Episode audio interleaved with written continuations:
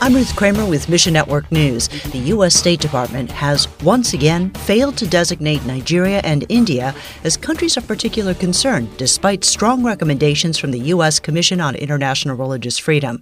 In response, USCIRF has called for a congressional hearing. Todd Nettleton with the Voice of the Martyrs USA says, the interesting thing about this is the U.S. Commission is publicly questioning the State Department on, hey, why don't you agree with us? Why didn't you follow our advice?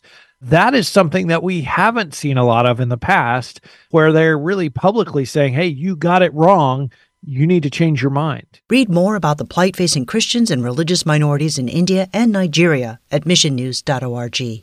And the start of a new year is an ideal time for many organizations to launch new projects. President and CEO David Reeves says for Unfolding Word, 2024, that'll be a continuation of what we've begun, obviously, in 2023, a whole Bible, whole nations project. For example, the current war in Sudan won't stop Unfolding Word and its partners from moving translation plans forward. It's a comprehensive, collaborative project to complete all 131 Bible translation needs in the country of Sudan. The Sudanese team completed open Bible stories in 5 languages, with 4 more languages beginning soon. Then, the teams will move into whole book translations, starting with Jonah, 3 John, and Titus. At the same time, we've got our friends in the Bible Society of Jordan right now working on Arabic resources for the entire MENA region. Learn more about church-centric Bible translation and connecting with Unfolding Word at missionnews.org. Thanks for listening to Mission Network News, a service of One Way Ministries.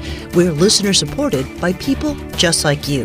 So by giving to Mission Network News, you enable us to keep the stories of God's kingdom coming. And together, the Great Commission happens. Look for links at missionnews.org. That's missionnews.org. I'm Ruth Kramer.